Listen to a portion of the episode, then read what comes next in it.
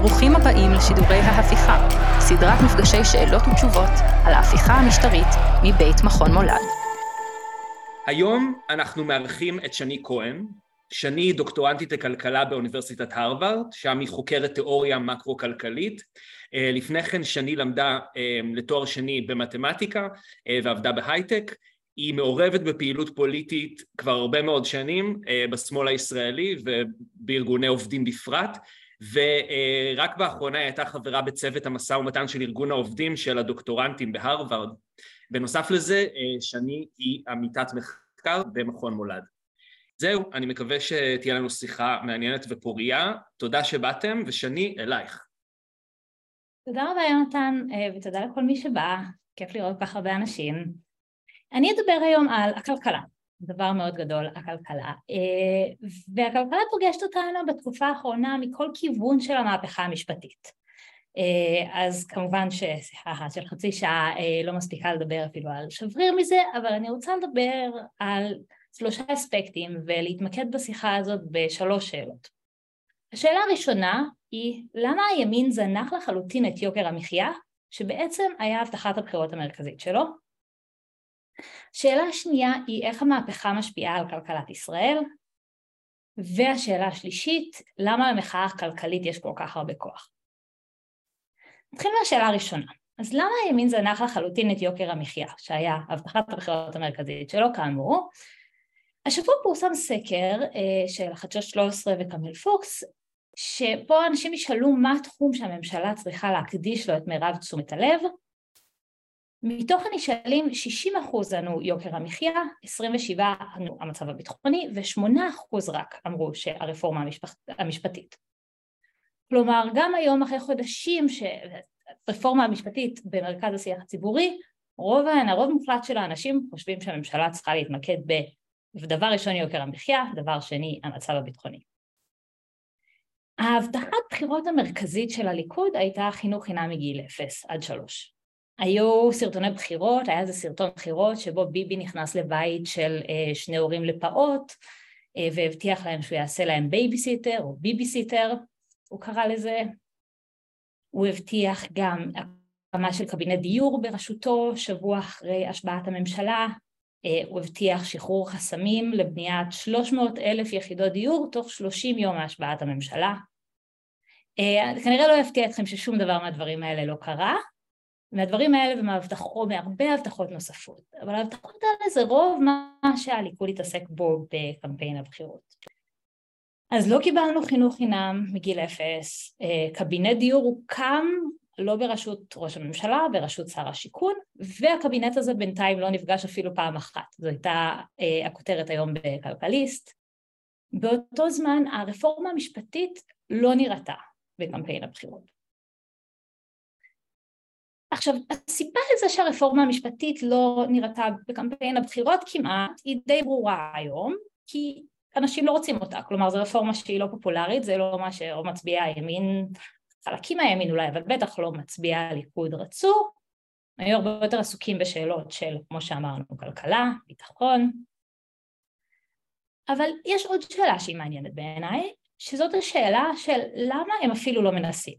כלומר, למה הימין אפילו לא מנסה לעסוק גם ביוקר המחיה לרצות המצביעים שלו בדבר הזה, ודאי הליכוד, נתניהו, שהבינו כמה, הבינו כמה זה חשוב לאנשים, בגלל זה הקמפיין שלהם היה על זה. אה, ולדעתי התשובה לזה קשורה לזה שבעצם הימין מורכב משתי גישות כלכליות שונות. גישה אחת, גישה אנחנו נקרא לה ניאו-ליברלית, אה, שזאת גישה שתומכת בלצמצם מעורבות ממשלתית כמה שיותר ככל שאפשר, אה, שוק חופשי בלי מעצורים, להוריד מיסים, להשקיע כמה שפחות ברווחה, רק המינימום ההכרחי, מין תפיסה כזאת. עכשיו את הגישה הזאת מייצגים חלקים בימין, מייצג אותה למשל פורום קהלת, אה, שגם אה, כולנו כנראה כבר מכירים כרגע, אה, שהיה מאדריכלי המהפכה המשפטית, אבל גם עוסק הרבה בעניינים כלכליים. במאי פורום קהלת פרסם נייר עמדה שמתנגד לחינוך חינם מגיל 0 עד 3, כלומר ספציפית נייר עמדה שמדבר על הדבר הזה, חינוך חינם מגיל 0 עד 3, ואומר אנחנו נגד. עכשיו זה פורום שאנחנו יודעים שהוא מאוד מקורב לליכוד, נותן לליכוד דפי מסרים, ניירות עמדה, וזאת העמדה שלהם. ומהצד השני, הגישה הכלכלית השנייה שקיימת בימין, דיברנו על הגישה הניאו-ליברלית, הגישה השנייה זה גישה של ימין חברתי, ימין כחלוני נקרא לזה, וזו גישה שמקדמת שבירת מונופולים, אבל גם השקעות ממשלתיות, השקעות ברווחה, שהיא השקעה באוכלוסיות מוחלשות. והמתח בין שתי הגישות האלה הוא קריטי לדעתי כדי להבין את מה שקורה עכשיו במדיניות הכלכלית, או לא קורה עכשיו במדיניות הכלכלית של ישראל. אז הגישה הראשונה, הגישה הניאו-ליברלית, היא יותר פופולרית אמרנו בקרב גופים כמו כאלת, קרב בעלי כוח מסוימים, הרבה מהתורמים של הימין, רפובליקאים, אמריקאים שתורמים לימין, הרבה יותר נמצאים שם, וכדי לשמוע עליהם עוד תקשיבו להרצאה של אליסה שנמצאת בפודקאסט. והגישה השנייה היא יותר פופולרית ככל הנראה בקרב מצביעי הליכוד, או לפחות זאת ההשערה שלי. עכשיו המתח בין שתי הגישות האלה מייצר שיתוק. בעצם זה שיתוק שגורם לזה שלממשלה היום אין מדיניות כלכלית. זה המדיניות הכלכלית שלה היא לא ניאו-ליברלית והיא לא כחלונית, היא פשוט לא קיימת. דרך לראות את זה זה למשל דרך חוק ההסדרים. אז עכשיו יש תקציב, עבר בקריאה ראשונה, הולך לעלות לקריאה שנייה ושלישית. איך שזה עובד זה שהתקציב בא ביחד עם חוק ההסדרים, חוק ההסדרים זה המקום העיקרי בו אפשר להעביר רפורמות גדולות במשק הישראלי. זה בעצם המקום שבו הממשלה מממשת את המדיניות הכלכלית שלה. מראה מה היא עושה, מה החזון שלה על הטווח הקצר והארוך. חוק ההסדרים הוא, קרה תהליך מעניין בחודשים האחרונים שתוכניות שהיו בחוק ההסדרים אחת אחרי השנייה ירדו משם. כלומר כל פעם שהייתה איזושהי הסכמה מישהו לא אהב משהו התוכנית ירדה. חוק ההסדרים אין בו שום תוכנית שהיא גדולה, שהיא משמעותית, אין בו שום חזון כלכלי או מדיניות כלכלית אמיתית לממשלה. למשל, תוכניות שלא הגיעו לחוק ההסדרים, טוב דיברנו על חינוך חינם מגיל 0 עד 3, שלדעתי מעולם אפילו לא הגיע לחוק ההסדרים.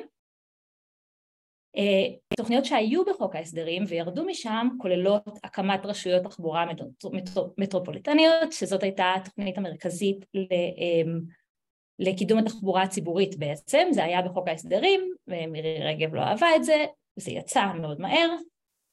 תוכנית נוספת היא רפורמה ביבוא של ניר ברקת, זאת הייתה תוכנית הדגל של ברקת, שאמורה לאפשר ליבואנים, בעצם להגביל את הכוח של היבואנים הגדולים בזה שהם יוכלו לייבא רק מיצרן אחד. גם התוכנית הזאת הייתה בחוק ההסדרים, אז לדעתי היא יצאה, חזרה ויצאה שוב. כי זה עצבן מישהו. כלומר כל התוכניות, ויש עוד הרבה תוכניות, כן? זה רק כמה דוגמאות. בעצם כל מה שהיה משמעותי בחוק ההסדרים יצא כי הוא עצבן מישהו, כי הוא דרף איזושהי מאמץ, כי הייתה איזו אי הסכמה. עכשיו בתוך מציאות פוליטית שבה הימין לא מסכים בתוך עצמו על מה המדיניות הכלכלית שלו, זה כמובן אה, נהיה בלתי אפשרי להעביר שום דבר אה, בלי איזשהו ויכוח או אי הסכמה.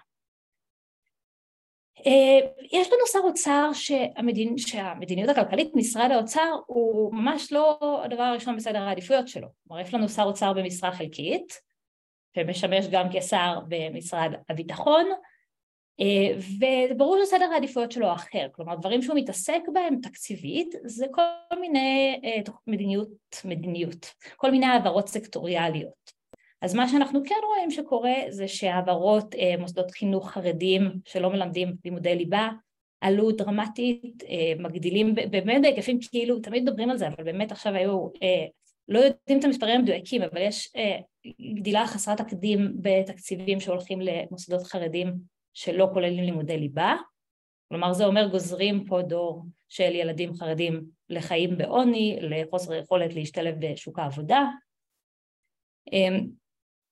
כבישים בהתנחלויות, אז 25% מהתקציב של התוכנית האסטרטגית לכבישים הוא לכבישים ביהודה ושומרון ויש כספים אחרים, כלומר לאוכלוסיות כאלה, לאוכלוסיות כמו המתנחלים, החרדים, יש איזושהי תמיכה, גם לא חלק ממדיניות מוסדרת, אבל זו תמיכה שמותנית בנאמנות פוליטית, כלומר תנו לי, תתמכו בנו פוליטית, שתמרו את הממשלה הזאת, הנה תקבלו תקציבים.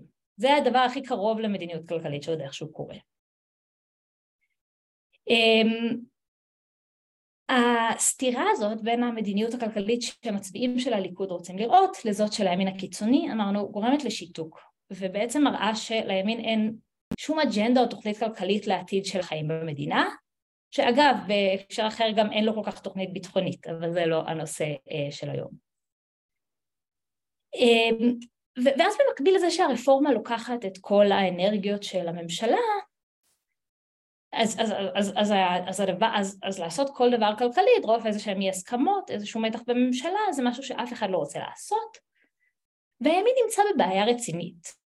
הימין נמצא בבעיה כי דבר ראשון הוא נמצא בשלטון כבר עשורים, כמעט כל הזמן, אין לו כל כך את מי להאשים, כלומר אם לנתניהו היה בעבר, אמ, אם לנתניהו היה בעבר, אה, סליחה, אה, את גנץ או את לפיד או את כחלון שהוא יכל להאשים בזה שהממשלה לא עושה את מה שהיא באמת רוצה לעשות כי יש איזה שמאלני בממשלה שמונע את זה, עכשיו אין לו שום תירוץ. אין לו אף אחד שיכול לזרוק עליו את האחריות, יש ממשלת ימין על מלא, ומה שזה מייצר זה צורך לכוון את האש למקום אחר, כלומר למצוא מישהו אחר להאשים.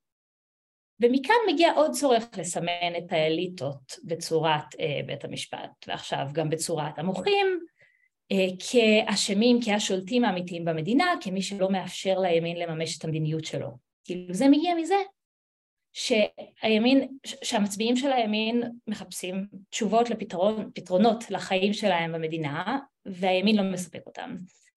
אה, ואין לו את מי להאשים, כבר ממש אין לו את מי להאשים, אה, ולכן הצורך אה, בסימון הזה של בית המשפט העליון מגיע גם משם, כלומר זה גם צורך כלכלי של חוסר היכולת של הימין להכתיב מדיניות כלכלית.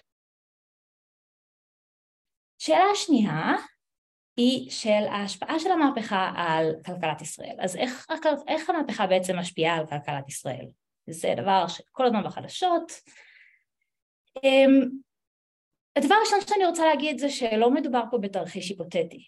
כלומר, זה לא שאנחנו, שיש איזה מצב שבו יום אחד הרפורמה תעבור, או איזה לילה, כמו שקורה עם הצבעות בכנסת, ארבע לפנות בוקר, עוברת הרפורמה, למחרת בבוקר יש מיתון, או למחרת בבוקר כולם מקבלים, מאבדים את העבודה שלהם. זה לא איך שתהליכים כלכליים עובדים. וזה קורה משתי סיבות. דבר ראשון, ההשפעה הכלכלית כבר קורית. כלומר היא כבר פה, זה לא משהו שהוא היפותטי ואולי יקרה בעתיד, זה משהו שהוא קיים והוא קורה ואני תכף אפרט על זה עוד קצת. והדבר השני זה שאם וכאשר אה, הרפורמה תעבור, למחר בבוקר לא יקרה כלום, כלומר התהליכים, תהליכים מהסוג הזה, תהליכים של שינויים כלכליים וקריסה כלכלית, תהליכים שקורים לאט לאט לאט ו, אה, ובסוף, ובסוף, ובסוף יוצאים משליטה, כלומר בסוף יש אסקלציה ויציאה ועיבוד שליטה, אבל אה, תהליכים שלוקחים זמן. אה, תהליכים שקורים זה למשל אה, אנשים שעוזבים את הארץ, חברות שנרשמות שמתאגדות מחוץ לישראל, יש קושי הולך וגובר לקחת הלוואות, עיבוד של האמון בכלכלה הישראלית שמתחיל לאט לאט אבל מתישהו יוצא משליטה. אה, ולהחזיר את הגלגל לאחור זה דבר שהוא הרבה יותר קשה לעשות. עכשיו, לאמון יש תפקיד שהוא קריטי בתפקוד של מערכת כלכלית. השקעות כלכליות מבוססות על ציפיות לעתיד, על מה המשקיעים, מה היזמים חושבים שיכול לקרות בעתיד. אה, וזה דבר שהוא מאוד עדין ורגיש, כי אף אחד מאיתנו לא יודע מה יקרה בעתיד, כלומר זה מאוד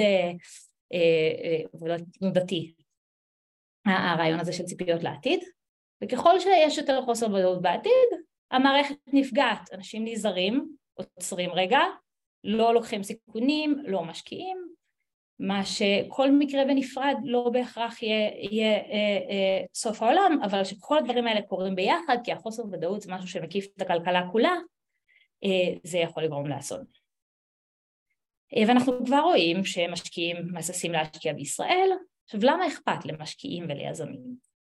הראשונה זה שהם לא יודעים מה יקרה לחברות שלהם. המהפכה המשטרית, היכולת של הממשלה לעשות אה, בעצם כל דבר שהיא תרצה מאוד בקלות, אומרת שיכולים להיות שינויים רגולטוריים, הם לא יודעים מה יקרה לחברה, לרכוש שלהם, אה, מיסים, זה חוסר ודאות מאוד גדול בשביל משקיעים. דוגמה אחת למשל היא של מובילאיי, אז אמנון שעשוע, המקים של מובילאיי, אמר שאם הרפורמה תעבור, האיחוד האירופאי אולי לא ייתן להם לשמור נתונים של משתמשים אירופאים בישראל. כלומר, יכול להיות שמובילאיי תצטרך להוציא הרבה מהפעילות שלה מהארץ אם היא רוצה להמשיך לעבוד עם האיחוד האירופאי. כי האיחוד האירופאי לא ישמח, לא יסמוך על, אה, על, על, על המערכת המשפטית אה, של ישראל שתשמור על נתונים של, משפט, של משתמשים. השפעות שאנחנו רואים הן גם ההיחלשות של השקל שהיא יוצאת דופן, למשל הדולר נחלש בתקופה האחרונה והשקל ביחס ליורו, ביחס למטבעות אחרים, השקל נחלש אפילו ביחס לדולר, כלומר ההיחלשות של השקל היא קיצונית ומוסברת על ידי המהפכה המשטרית, משקיעים פחות סומכים על השקל ועל הכלכלה המקומית. אה, מדד תל אביב ירד משמעותית בניגוד למאסדק, מה שזה אומר זה שהשווי של מניות אה, שנסחרות בבורסה, של חברות שנסחרות בבורסה בישראל אה, הולך ופוחת, כלומר חברות ישראליות סובלות כבר מהמהפכה. מה, דירוג אשראי היה בכותרות הרבה לאחרונה, אז איך שדירוג אשראי עובד שיש כמה חברות פרטיות, מודי'ס היא אחת מהן, אחת מהשלוש המובילות, והן מדרגות את, אמ, את בעצם היכולת של ישראל להחזיר חוב. אמ, כמה בטוח להשקיע בחוב ישראלי, הסיכוי לפשיטת רגל. עכשיו מה שקרה עכשיו באפריל זה לא שהתחז... שהדירוג השתנה אלא התחזית, כלומר הדירוג נשאר אותו דבר של מודי'ס אבל uh, התחזית שהייתה פעם קודמת חיובית, כלומר שיש פוטנציאל להעלאת הדירוג של ישראל, השתנתה ליציבה, ירדה ליציבה זה אה, יותר פסימי, אה, בתוך אמירה ברורה שהסיבה היא המהפכה המשטרית. כלומר, יכול מאוד להיות ש... אמ, ש, ש, ש, שאם המהפכה תעבור, אה, התחזית עוד תרד. שבוע הבא הולכת לצאת תחזית דירוג האשראי של סטנדרט פורס, שזו חברה אחרת מהשלוש המובילות, S&P, הם כבר הזהירו מההשלכות של הרפורמה ויש חשש אה, שהם יורידו את התחזית לתחזית שלילית. עוד דבר שכבר קורה, ירידה בהשקעות בהייטק, אז יש ברבעון אה, הראשון של 2023 הייתה ירידה של 75% בהשקעות לעומת אה, אותה תקופה שנה שעברה. עכשיו חלק מזה מוסבר על ידי גורמים בינלאומיים, כלומר בכל העולם ההייטק או בתקופה עובר תקופה קשה ויש מגמות עולמיות, אבל מה שקורה לישראל, בישראל משמעותי הרבה יותר, אה, כלומר התהליכים חזקים הרבה יותר, אה, יש התפצלות של ההייטק הישראלי מהעולם, כלומר ההייטק הישראלי סובל גם כי ההייטק בכל העולם סובל וגם הרבה מעבר לזה בגלל אה, המהפכה המשטרית. וטוב, מה שאני כן רוצה להגיד על זה, זה שמה שאני מנסה להגיד זה לא שדירוג אשראי הוא הדבר הכי חשוב בעולם. כלומר, יש מדיניות כלכלית שאני אהיה מוכנה אולי לקבל בשבילה ירידה פגיעה בדירוג האשראי של ישראל, אם זאת מדיניות שאני חושבת שתגדיל שוויון לטווח הארוך, שתעזור לזה שישראל תהיה מדינה חזקה יותר, שוויונית יותר, אבל העניין הוא שצריך להיות כנים לגבי זה, ולהבין מה, מה, מה ההשפעות. מה שהממשלה עכשיו עושה, היא לא אומרת, אוקיי, אנחנו מוכנים להקריב את כלכלת ישראל בשביל המהפכה המשטרית, ואנחנו אה, נעמוד בהשלכות, נעשה צעדים כלכליים שינסו להתמודד עם ההשלכות, ננסה ל- לחיות עם זה, נגיד לבוחרים שלנו שזה המחיר שאנחנו מוכנים לשלם. לא, אמין לא עושה את זה.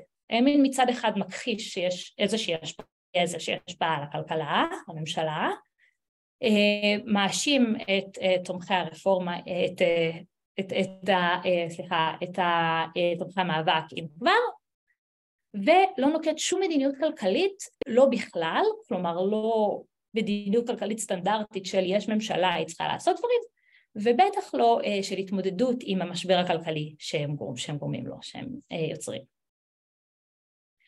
עכשיו יש מי שלא מכחישים, אה, אז אה, משה קהלת שהוא יו"ר, אה, משה קופל שהוא יו"ר פורום קהלת ביקש מעובד לכתוב תגובה ש, שכללה את הציטוט הבא, אני אקריא לכם ואפשר לשתף בצ'אט, הוא אמר אני בטוח שדוברים כנים משני הצדדים מוכנים בשמחה לוותר על כמה אחוזי צמיחה כלכלית במטרה להנציח את החזון והאידיאלים שלהם לגבי מדינת ישראל. את ואני יודעים שרוב העולים שבחרו לחיות בישראל לא עשו את זה בגלל הסיכויים הכלכליים של המדינה, אלא על אף, פיהם. מה שמשך אותנו לכאן היה הרצון שלנו לחוות הגדרה עצמית יהודית בהווה ושתהיה לנו הזכות הייחודית לעצב את אופייה העתידי של ישראל. כלומר יש מי שמוכן לשלם את המחיר של אה, פגיעה ואולי קריסה הכלכלית של ישראל בשביל החזון המשיחי שלו אבל אני אגיד די בביטחון שרוב המצביעים, רוב רוב הישראלים ורוב המצביעים של הימין הם לא שם אה, והימין בעצם מסתיר מהם את, את הדבר הזה או מעמיד פנים ש, אה, שזה לא מה שקורה אה, ואני אגיע ל... כן, אוקיי, וזה מעבר טוב לשאלה האחרונה שהיא למה למחאה הכלכלית יש כל כך הרבה כוח? אז המחאה הכלכלית הייתה בין הצעדים הכי משפיעים בכל המחאה אה, של החודשים האחרונים. מכתב הכלכלנים גרם לנתניהו מיד לכנס אה, מסיבת עיתונאים בפאניקה, מחאת הייטק הייתה קריטית אה, בהצלחה של המחאה עד כה, כמובן ההסתדרות, השביתה במשק הייתה מה שאומר שעצר את המעבר של הרפורמה במושב הקודם של הכנסת ויש כמה מאפיינים של הכלכלה הישראלית שחשוב במיוחד להכיר או, או אה, להבהיר ולהדגיש. הדבר הראשון זה שהכלכלה הישראלית מאוד תלויה בהייטק. ההייטק מהווה בערך רבע מהתוצר העסקי אה, של כלכלת ישראל, מה שהופך אותה מאוד פגיעה להשקעות. כלומר הדבר הזה של יש חוסר ודאות ומנחשים מה יקרה בעתיד והמשקיעים רוצים או לא רוצים ומה חושבים שיהיה טוב או רע, מה זה יעשה, זה הרבה יותר משמעותי בישראל מבמקומות אחרים בגלל אה, אה, אה, רמת התלות בהייטק.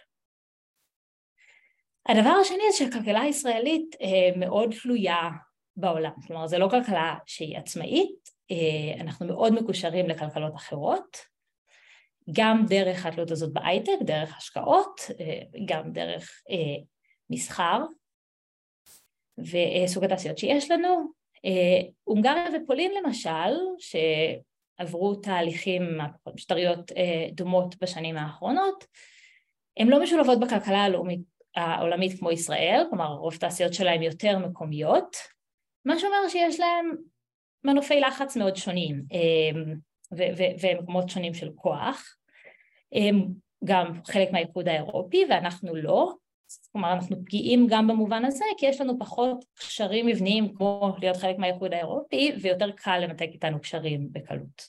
אז אנחנו גם מאוד תלויים בעולם וגם אה, מאוד קל לנתק איתנו אה, קשרים. אה, וטוב, אולי אני אסיים במשהו קצת יותר אופטימי, אז הרבה מזה היה כנראה די מדכא. אה, אבל מה שאני רוצה להגיד זה שמה ש... כלומר כל הדברים האלה הם גם מקום של תקווה. ומה שראינו במחאה הזאת זה שאנשים למדו לדעת איפה יש להם כוח. כלומר יש סוג, יש מחאה שהיא אקספרסיבית שאני הולכת להפגנה ועומדת עם שלט אה, ומראה שאני כועסת, אומרת שאני כועסת ויש לזה כוח. אבל יש הרבה יותר כוח בלהפעיל כוח ממשי. כלומר לא בלהגיד אני כועסת אלא ב... לעשות שביתה כללית במשק, אה, לעצור, לעשות אה, הפרעות כמו ש... אה, שיהיו מחר וכמו שהיו בעבר ו- וזה ממש חשוב להבין את זה כי התלות של הכלכלה הישראלית במגזרים שהרבה מהם מאוד קשורים למחאה נותנת לנו המון כוח להמשיך לעשות את הדברים האלה וכן ולעצור ולהמשיך כלומר לעצור את מה שקורה. אה, ובעצם אני אסיים במשהו שהוא קצת יותר, אה, טוב אז אני תיאורטיקנית ודיברנו כל הזמן על דברים אה, פרקטיים אבל אני בכל זאת אסיים משהו שהוא קצת תיאוריה כלכלית אז ג'ון מיינרד קיינס שהוא עוד יותר אבי המקרו-כלכלה הוא בעצם אמר באופן מאוד מפושט, הוא אמר כשיש אי ודאות כשיש איזשהו חשש, יהיה איזה משבר או קליסה כלכלית, הדבר האינסטינקטיבי שאנשים עושים זה לעצור רגע, לחכות, לא להשקיע. עכשיו, ואז זה יוצר מין מצב של נבואה שמגשימה את עצמה, כלומר, כי זה שאנשים עוצרים, ו... וזו תגובה מאוד טבעית של אנשים, ולא אה, משקיעים, גורם לזה שההשקעות האלה שיראו בכלכלה בעתיד גם לא יקרו, אה, והמצב אה, מחמיר ומחמיר. ומה שצריך לעשות במצב כזה, זה הממשלה צריכה להתערב, כלומר, הדרך להתמודד עם אה, מצבים כאלה, או למנוע ממשברים כאלה אה, של פסימיות, להחמיר יותר ויותר, זה שהממשלה תשקיע בכלכלה לטווח הרחוק, אה, ותבנה דברים וכולי. ומה שקורה היום בישראל זה הממשלה, לא רק שהממשלה יצרה את האי ודאות, כלומר לא רק שהממשלה יצרה את הכאוס ואת המשבר הכלכלי, הממשלה גם לא עושה כלום כדי להתמודד איתו, כלומר לא ברמת מדיניות כלכלית סטנדרטית של היום יום ולא ברמת אה, איזושהי התמודדות מיוחדת עם הכאוס אה, שקורה. אוקיי, okay, מעולה, תודה רבה שני. Um, נתחיל um, משאלה um, מהשאלה הראשונה, הנה עכשיו, עכשיו התפרסם למשל אה, ממש בזמן שאנחנו פה מדברים אה, שסמוטריץ' פעל להפחתת תשלומי ההורים אה, במערכת החינוך הממלכתי-דתי בלבד בצורה מאוד מאוד ממוקדת. מה, מה, מה ההתרשמות שלך בעצם מה, מהמדיניות ששר האוצר שלנו מוביל בחודשים האחרונים ואיך היא עולה בקנה אחד עם האמונה המוצ... הכותרת שלו אמ, בניאו-ליברליזם, ליברטריאניות, אמ, בכלכלת שוק חופשי, ככה בגרסה קיצונית שלה.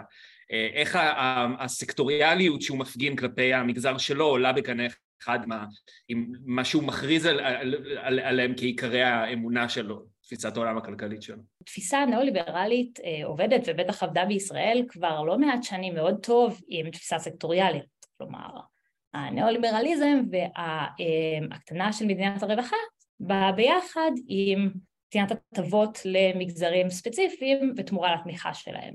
כלומר זאת הייתה הדרך לשמר את התלות של המגזרים האלה בממשלה, אם לא כולם מקבלים חינוך טוב או דיור זול, למשל בהתנחלויות, או אה, גישה לכבישים אה, אה, אה, אה מסודרים וכולי, אז אתה תקבל את הדברים האלה, או ראשי עיר, ראשי עיריות יקבלו כל מיני תקציבים לעיריות שלהם, אם הם יהיו נאמנים לליכוד, לימין. אז זו תפיסה שהולכת דווקא מאוד טוב עם הניאו-ליברליזם, זה הפיצוי הזה בעצם, הניאו-ליברליזם לוקח, לוקח דברים ואז נותן אותם חזרה רק לקבוצות מסוימות, רק בתמורה למין סוג של נאמנות. Mm.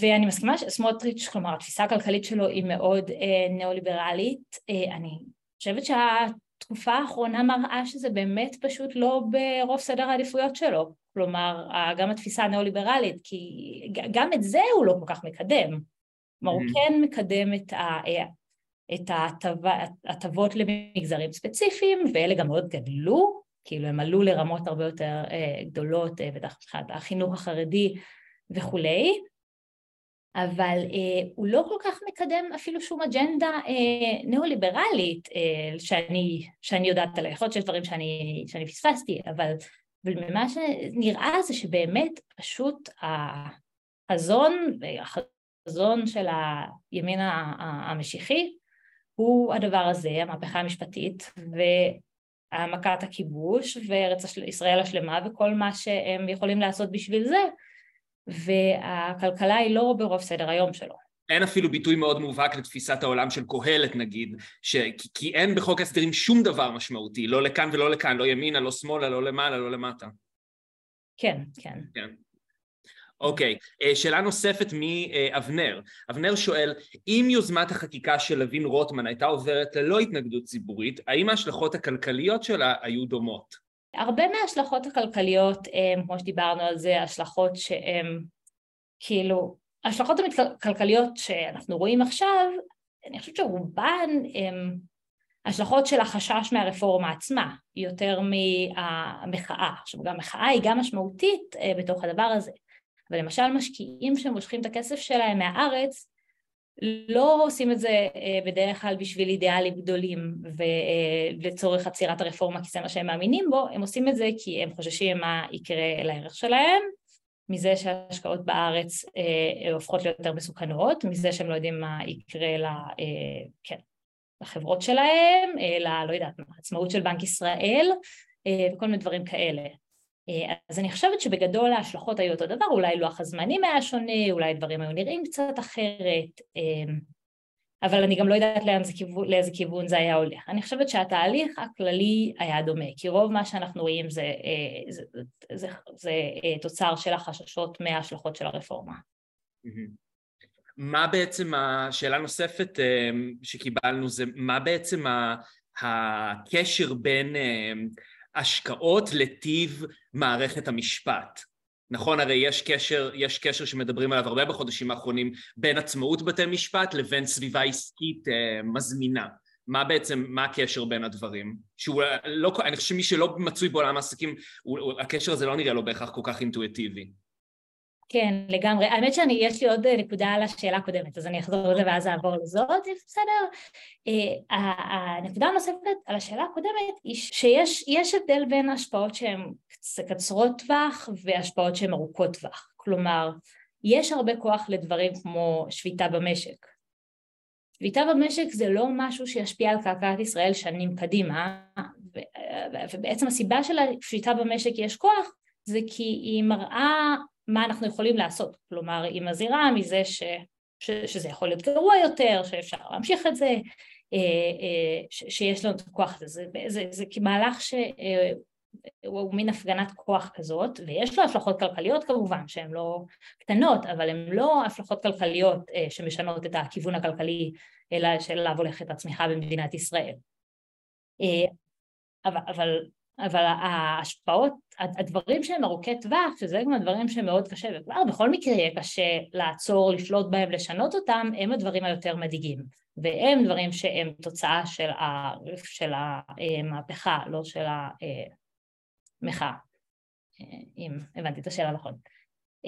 רגע, השאלה הבאה הייתה, מה הקשר בין הסביבה העסקית, נכון? הקשר בין עצמאות, עצמאות בית משפט לסביבה עסקית, כן. כן. אה, אז הקשר שלמשל אם הממשלה אה, פתאום אה, מחליטה להלאים חברה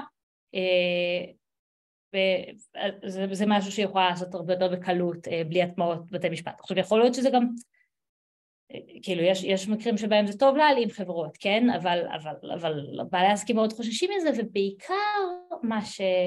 בעיקר מה ש, שיקרה זה שזה פשוט יאפשר לממשלה לעשות מה שהיא רוצה בלי הרבה דיון, בלי הרבה התנגדות, בלי צורך אה, באיזושהי הצדקה, אה, כלומר אפשר פתאום לקחת רווחים של חברות אה, ואין בית משפט שיעצור את זה, אני חושבת שאלה הפחדים הגדולים אה, של החברות ויש את הדוגמה שנתתי על הפרטיות ומובילאיי, אה, שאולי אני אחזור אליה, שהאיחוד האירופי חושש שבמקרה שהמהפכה תעבור, אי אפשר לסמוך על ישראל שתשמור על מידע של, משפ... של משתמשים. עכשיו זה המצב למשל עם סין אה, וטיק טוק, אה, ש... ש... שטיק טוק בעצם, ממשלת סין יכולה לעשות מה שהיא רוצה עם המידע של המשתמשים של טיק טוק, והרבה מדינות עכשיו נלחמות בטיק טוק בכל מיני דרכים בשביל להתמודד עם זה, אה, במדינות מסוימות טיק טוק אסורה לחלוטין לשימוש בגלל, בגלל הדבר הזה, בגלל החשש מהשימוש של ממשלת סין במידע. אז, אז למשל, סיפור של מובילאיי, ובכלל ממשלת ישראל גם יכולה לעשות דבר כזה, יכולה להגיד תנו לנו את כל המידע שיש לכם של משתמשים ונעשה איתו מה שאנחנו רוצים. כן. ולעשות כל הדבר הזה בלי, שוב, בלי שום התנגדות. Mm, אז, אז, אז בעצם בתי משפט חלשים וכפופים לממשלה הם מוסיפים עוד שרירותיות וניצול לרעה של כוח למערכת וזה משהו שמשקיעים לא, לא, לא אוהבים. כן, אה, כן. אוקיי, שאלה נוספת מאיילה שואלת, האם לדעתך ענף ההייטק אכן יצטמק אם ההפיכה תעבור? יכול להיות שהוא יקרוס או שהחברות ימצאו דרך להמשיך להתקיים פה בישראל עם העברת הכספים מחו"ל? אה, יכולים לקרות כל מיני דברים. דבר ראשון, ענף ההייטק כבר מצטמק, כלומר זה לא, זה לא משהו שהוא תרחיש היפותטי, זה כבר קרה. ענף ההייטק כבר הצטמק, ההשקעות כבר קטנו, גם ביחס להשקעות בעולם. אז אה, זה דבר שהוא כבר קורה. אה, אבל כלומר, כן, אני חושבת שבעיקר בגלל התלות, כמו שדיברנו על זה, של ההייטק, גם בחו"ל וכספים מחו"ל וגם באמונות וציפיות לגבי העתיד ובהשפעה של אי ודאות שם, אז, אז, אז זה מאוד סביר לצפות שענף ההייטק יצטמק, יכולות להיות כל מיני דרכים שבהם זה ייראה, אז גם עכשיו נגיד רואים תהליך שבהם, שבו חברות uh, נרשמות בחו"ל, כל עוד רוב הפעילות שלהם עדיין קורית בארץ, אז זה לא כל כך משנה פרקטית מבחינת הכנסות ממיסים וכולי. אבל זה כן הופך את זה, זה, זה כן יותר מצב שבו יהיה להם הרבה יותר קל לאט לאט להעביר אה, חלק מהפעילות שלהם, אה, חלק מהעובדים לחו"ל, אה, ומין אה, לשמור להם את, את שתי האופציות האלו. אה, וכן, להיות פחות אה, מבוססים בישראל. ואיילה שואלת בהמשך לשאלה הקודמת, האם יש אינדיקציה לכך שהמחאה מסיים, מסייעת לצמצם את הנזק הכלכלי של יוזמות החקיקה של הממשלה? אה, זו שאלה מצוינת, אני לא בטוחה. אה, אני לא בטוחה מה התשובה לזה. אני מקווה שכן, אבל אני לא... כן. אה, לא מכירה משהו מסוים. אם אני מבין, אם אני מבין נכון, מבחינת מה שהיא משדרת למשקיעים משקיעים בחו"ל, נכון? אני חושב שזה לכך... אה, כן, אה, כן, כן, כן. לא, זה מאוד, כלומר זה מאוד, אה, זה מאוד ייתכן, ואני חושבת שזה גם כן השתמע בדוחות של סוכנויות וכולי, וגם במודי'ס, שהם כאילו, המחאה נותנת להם איזושהי תקווה, אם אני זוכרת נכון, אז, אז כן ברמה כזאת יש אינדיקציות כאלה. אמ, אבל לא יודעת, לא, אין לי ממש נתונים מספריים של זה, אמ, סתם. כן. אמ, שאלה נוספת, מה את חושבת שצפוי לקרות בחודשים הקרובים? האם ההשלכות של ההפיכה יורגשו על בשרנו גם בטווח הקצר?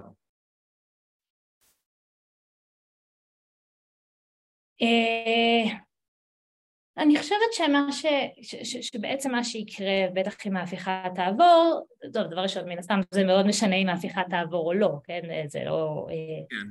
זה לא דבר חד משמעי. אם ההפיכה תעבור, אה, לפחות תישאר על השולחן, אני חושבת שברמת החיים היומיומיים שלנו זה לא משהו שנרגיש מאוד בקרוב, כלומר, יזמים וחברות הייטק וכולי אה, ירגישו את ההשפעה יותר מהר, ההשפעה כנראה תהיה מאוד איטית במשך, אה, כלומר ההשפעה על חיי היום יום של, אה, של רוב הישראלים תהיה מאוד איטית במשך אה, כנראה הרבה זמן ועד שיום אחד, כלומר ואנחנו נשמע על כל מיני דברים כאלה, נגיד זה לא שאם מחר מורידים את תחזית, דירוג האשראי של ישראל זה משפיע על חיי היום יום של מישהו מאיתנו באיזושהי מידה מיד אבל זה יחמיר ויחמיר, ובסוף נגיע, סביר שנגיע לאיזשהו מיתון משבר כלכלי, אמ, וישראל פשוט תהיה מדינה ענייה יותר, וגם, כלומר, אפילו אם זה לא יקרה, היא תהיה ענייה יותר ממה שהיא הייתה יכולה להיות, כאילו דוחות של אה, בנק ישראל ומשרד האוצר אמ, חישבו את הפער בין התוצר שהיה קורה בלי, שיקרה, שיהיה עם ובלי המהפכה המשטרית אה, עוד כמה שנים, כאילו גם אם ישראל כנראה תצמח בקצב יותר נמוך ממה שהיא יכולה אה, לצמוח, כנראה כולם יהיו באיזושהי רמה יותר עניים, זה בגדול, mm. זאת בגדול התחזית. כן. ודבר ש... זה לוקח זמן, ומתי שזה גם יצא משליטה, כאילו מתישהו כבר לא, זה, זה יהיה לאט לאט לאט ואז פתאום לא יהיה לאט. דבר נוסף שאנחנו רואים במדינות שעברו תהליכים דומים כמו פולין והונגריה זה עזיבה המונית גם של צעירים וגם של משכילים ושל אנשים בעלי איזושהי אה, אה, ניידות מבחינת הקריירה שלהם ובעצם בריחת מוחות אז זה, זה אספקט נוסף שאת חושבת ש, שעלול לפגוע כלכלית בישראל בטווח הרחוק יותר? כן, לחלוטין, ואני חושבת שאנחנו כבר רואים, כלומר אנחנו כבר רואים שהרבה אנשים מדברים על uh, חשש ו, אה, אה, ועזיבה של הארץ, ואני יכולה להגיד שכאילו ברמה האישית, אה, מה שדבר אחד שמאוד מפחיד אותי ברמה האישית זה מה יקרה לחופש האקדמי בישראל ואם המהפכה תעבור ולישראל לא יהיה חופש אקדמי ויהיו תהליכים דומים למה שקרה בהונגריה ואני ארצה להיות מרצה באוניברסיטה אז לא משהו שהוא כל כך אי אפשרי לעשות כאילו אז, אז, אז אנשים באקדמיה, אנשים בהייטק, רופאים, הרבה אנשים ש... בברקט הגבוה של אה, ההכנסה אה, וההשכלה בישראל ואלה אנשים שבעצם יותר קל להם לעזוב אה, ושיש, ושקל להם למצוא עבודה במקומות אחרים, הם היו שנים שיעזבו ואני חושבת שכבר רואים בטח בשיח, כלומר אנשים שחושבים על זה ושוקלים את זה ומפחדים. את יכולה להגיד כמה מילים על, על, על, על, על הורדה של דירוג אשראי? מה, מה המשמעות של זה בפועל? למה זה חשוב למדינה שיהיה לה דירוג אשראי טוב? אמ, זה פשוט, זה, אומר כמה יקר, אה, בכמה בקלות מדינה יכולה להשיג, אה, להשיג הלוואות, למשל לגייס חוב כדי להגדיל אה, תקציב, כדי לבצע מדיניות, זה, זה משהו שהופך את זה ליותר קל, וגם אומר שלמדינה יש תשלומים, כלומר כשהדירוג אשראי הוא טוב, אז תשלומים יותר נמוכים. בעיקר למדינות אה, למדינות מתפתחות אה, דירוג אשראי הוא נורא משמעותי כי אה, זה כאילו מאוד משמעותי באפשרות לעשות פרויקטים גדולים שמאפשרים להם לצמוח יותר מהר. ישראל היא מדינה שיש לה דירוג אשראי יחסית גבוה, אבל כן, אבל, אבל כלומר לרדת לירידה בדירוג האשראי מסוכנת בגלל שמדינות שיש להן דירוג אשראי נמוך, הן הרבה יותר מוגבלות, הן הרבה יותר גם תלויות בגופים בינלאומיים, אמ, במגבלות ו, ו, וכן, ודרישות של גופים בינלאומיים mm-hmm. לגבי אה, ביצוע, איזה מדיניות הם יכולים לעשות וכולי, בשביל לקבל, בשביל לקבל הלוואות.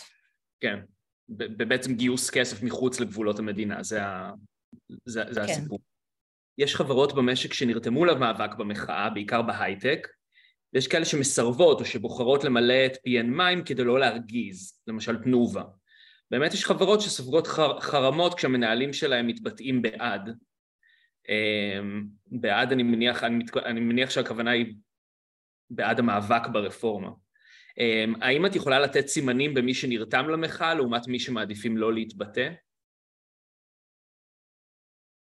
אמ, לתת סימנים?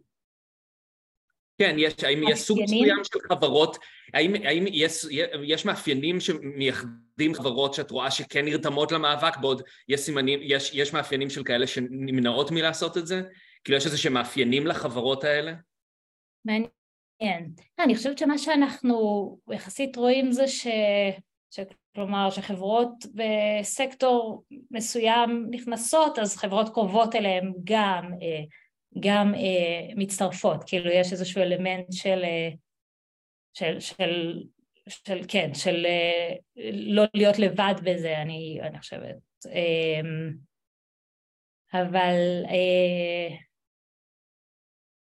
אבל חוץ מזה אני חושבת שיש הרבה אלמנטים שהם אינדיבידואליים כלומר, mm. אה, כן, אני לא, לא בטוחה אם יש לי, אם יש לי איזה מאפיינים מסוימים, אבל זו שאלה מעניינת.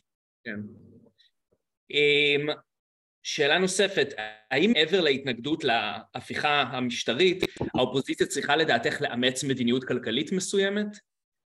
כי היום גם אנחנו, אנחנו לא כל כך יודעים מה האופוזיציה מציעה שהוא נבדל ממה שהממשלה עושה, נכון? אז מה, מה דעתך לגבי זה? כן, ברור שהאופוזיציה צריכה אה, לאמץ מדיניות כלכלית, בטח עכשיו שאנחנו רואים כמה, כלומר שזה הנושא שהכי חשוב לאזרחי ישראל, ברור שהאופוזיציה צריכה לאמץ מדיניות כלכלית אה, ולא לתת לממשלה להכתיב מה על סדר היום. אה, אני חושבת שצריכה להיות מדיניות כלכלית, כלומר, שהיא שמאלית ותומכת באוכלוסיית מוחלשות וב... תמיכה ארוכת טווח ובחינוך וברווחה ומאפשרת, לצורך העניין אחד הדברים הכי חשובים זה אה, בהקשר של החברה החרדית, אה, זה אה, להגדיל תמריצים לחינוך שהוא כולל לימודי ליבה ולהתאבד על הדבר הזה שזה אחד הדברים הכי חשובים לצמיחה הארוכת טווח של ישראל, כלומר יש פה אוכלוסייה שהולכת וגדלה מאוד מהר ולא מקבלת כללים בסיסיים להשתתף ולבחור מה, כלומר איך להשתתף בחברה הישראלית ובכלכלה הישראלית, אז זה בטח אחד הדברים העיקריים צריך להילחם עליהם. דיור, כלומר, שמה שקורה עם דיור הוא מזעזע, בעצם יש לא רק שאין עלייה בתוכניות הבנייה כמו שהליכוד הבטיח וכולי, יש עכשיו ירידה בגלל העליות של הריבית, אז המחסור של הדיור רק, כלומר לא הולך להשתפר ולא הולך לשום כיוון יותר חיובי בזמן הקרוב עם, עם זה שהבניות החדשות רק אה, הולכות ומצטמצמות, אה, שבונים פחות ופחות. אה, אני חושבת שזה כאילו כמה מהדברים הכי חשובים שנמצאים בסדר היום. אמ, אמ, אבנר מוסיף אמ, על השאלה הנוכחית, בניסוח קצת שונה, האם יש מדיניות כלכלית שהאופוזיציה יכולה לאמץ על מנת לחזק את הדמוקרטיה הישראלית? יש מדיניות כלכלית שיכולה לחזק דמוקרטיה בכלל? יש דבר כזה? יש קשר בין הדברים בעינייך?